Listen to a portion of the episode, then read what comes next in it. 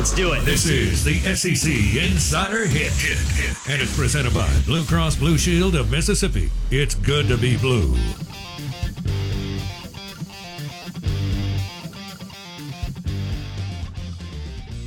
Oh man, retention, attrition, transfer portal, high school recruiting, all kinds of things going on to make y'all take crazy pills. Out of bounds, ESPN 1059 The Zone, brought to you by the Men's Clinic in Madison. Dr. Mike Manning, Dr. Cliff Adams started the Men's Clinic over a decade ago. Their mission is to help men manage the aging process and to help them be the very best possible at every stage of their lives. They offer safe and effective testosterone replacement, nutritional supplements, and IV infusions. Powered by the Men's Clinic in Madison and Dr. Mike Manning and Dr. Cliff Adams, right here on Highland Colony in Madison, not but a mile away from where we are above Beagle Bagel in Madison. We're live in the BankPlus studio. This is ESPN 1059 The Zone. You can watch the show on YouTube. Search Out of Bounds Sports. That's our channel. Love for you to go there, hit subscribe. And uh, also, you can go to Facebook and search the Out of Bounds Show. We welcome in Hail State Insider, genespage.com, 247 Sports, Steve Robertson on the Yuengling Lager guest line. Um, Steve, I know you're working on something with Rara Thomas, uh, the who, the where, and the why. Can you uh, can you feed us a nugget or two of what you're going to drop today on your site? Well, I don't know if it's going to be today. You know, I've got I've got some things you know we're working on and kind of digging into this, kind of see what what has really transpired, and you know it you know it may be nothing.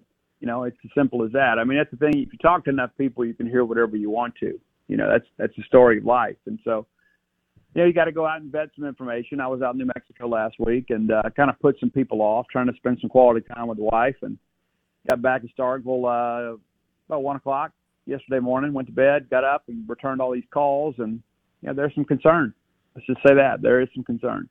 I have to tell you about this game changing product I use before a night out with drinks. It's called ZBiotics. Let's face it, after a night out with drinks, I don't bounce back the next day like I used to. And I have to make a choice. I can either have a great night or a great next day. And that is until I found Z Biotics. Every time I have a ZBiotics before drinks, I notice a difference the next day. Even after a night out, I can confidently plan on hosting this show and being awesome without worry. Look, I won't lie. I was a bit on the fence about ZBiotics initially, but then while hanging out with friends over cocktails, I gave it a shot. And believe me, it is the real deal. Go to zbiotics.com slash OOB to get 15% off your first order when you use OOB at checkout. Remember to head to zbiotics.com slash OOB and use the code OOB at checkout for 15% off. Thank you, ZBiotics, for sponsoring this episode and our good times. Okay, what about um, there's been some pushback. People in the Mississippi State fans, uh, I'm looking at your site right now, talking about Dillon Johnson and Woody Marks going. However, we had somebody inside the program said that is not the case right now. I know things can change in 10 seconds. What's the latest on the two running backs that carried the way in the Golden Egg game? Obviously, that offensive line was was awesome as far as run blocking, but the two were probably about 60, 70%, and they played really well. What's the latest on Woody Marks and Dillon Johnson? Well, both of those guys are absolute warriors. I mean, both of them played hurt most of the year, and you know, hurt and injured are two different things. But those guys, you know, battled through some, you know, some adversity this year, and uh, they're big, big parts of this program. And you know, there's obviously in this wild, wild, wild west of the transfer portal and NIL, obviously there, you know, some opportunities for people, and so that's why the Bulldog Initiative is so important. You know, it's you got to be able to offset some of that. You know, you got to be able to help these guys. You know, and so, you know at this point, I don't know how to feel about it. I think it's probably going to end up being okay, but uh, I, I do know there is some concern about it. You know, there is, um, you know, you got guys of that caliber. Of course, people are going to be in their ear saying, "Hey, you need to be in a scheme where you can carry the football more and show that you are a, you know, bona fide NFL prospect." And that's something guys have to consider. I mean, you know, the the, the air raid offense isn't for everybody. Though Woody Marks and Dillon Johnson have both had you know, very good careers to this point. I think Woody Marks played uh, really both of them played their best football of their career this year.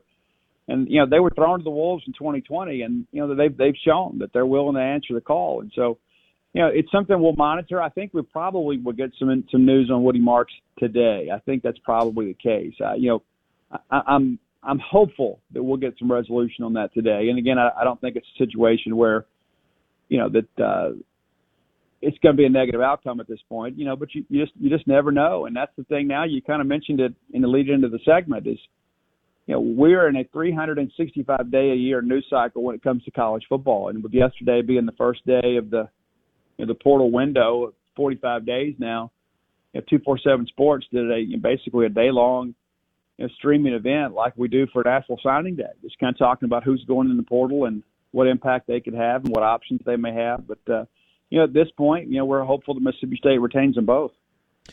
All right, talk about the guys that are coming back for Mike Leach in MSU that have been announcing via social media on both offense and defensive side of the ball.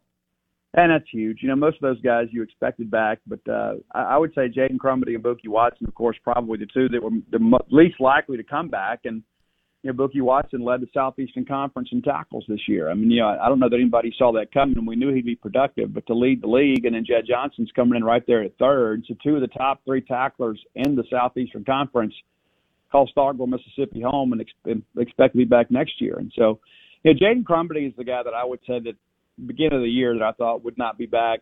Probably he and Emmanuel Forbes, the guys who said hey, these guys will definitely go. And then Crumedy gets banged up and only plays in four games, and so you know, the fact that uh, you know, he probably still has some things to prove, I'm sure, is a factor in his decision. I mean, the guy's a very talented player, and probably feels like with another year he can show the NFL scouts what he's capable of, and probably make himself some additional money. Steve Robertson, genespage.com, 247 Sports on the Yuengling Lager guest line. Uh, what about Tulu Griffin taking over as far as you've had other schools, both in this state and in the surrounding areas, that have had guys that really get it and recruit and use social media. Uh, Tulu seems to have stepped up for Leach and the Bulldogs in the last week, week and a half.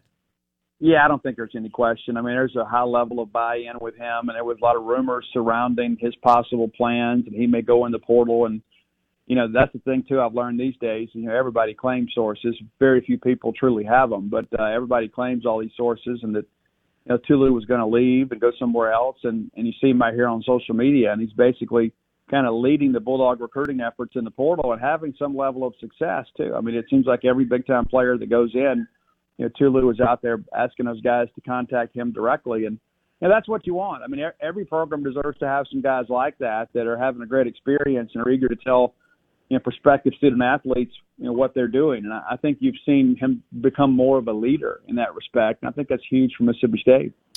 The Out of Bounds Show brought to you by Edwin Watts Golf Shop on County Line Road, where Miss eh, all most of the programs are going to take a different approach. It, do you feel like Mississippi State's approach is going to be more about retention? I mean, they'll do some transfer portal stuff. There are going to be a lot of players overpaid, people reach, whatever. But how do you think they'll balance retention to acquisition?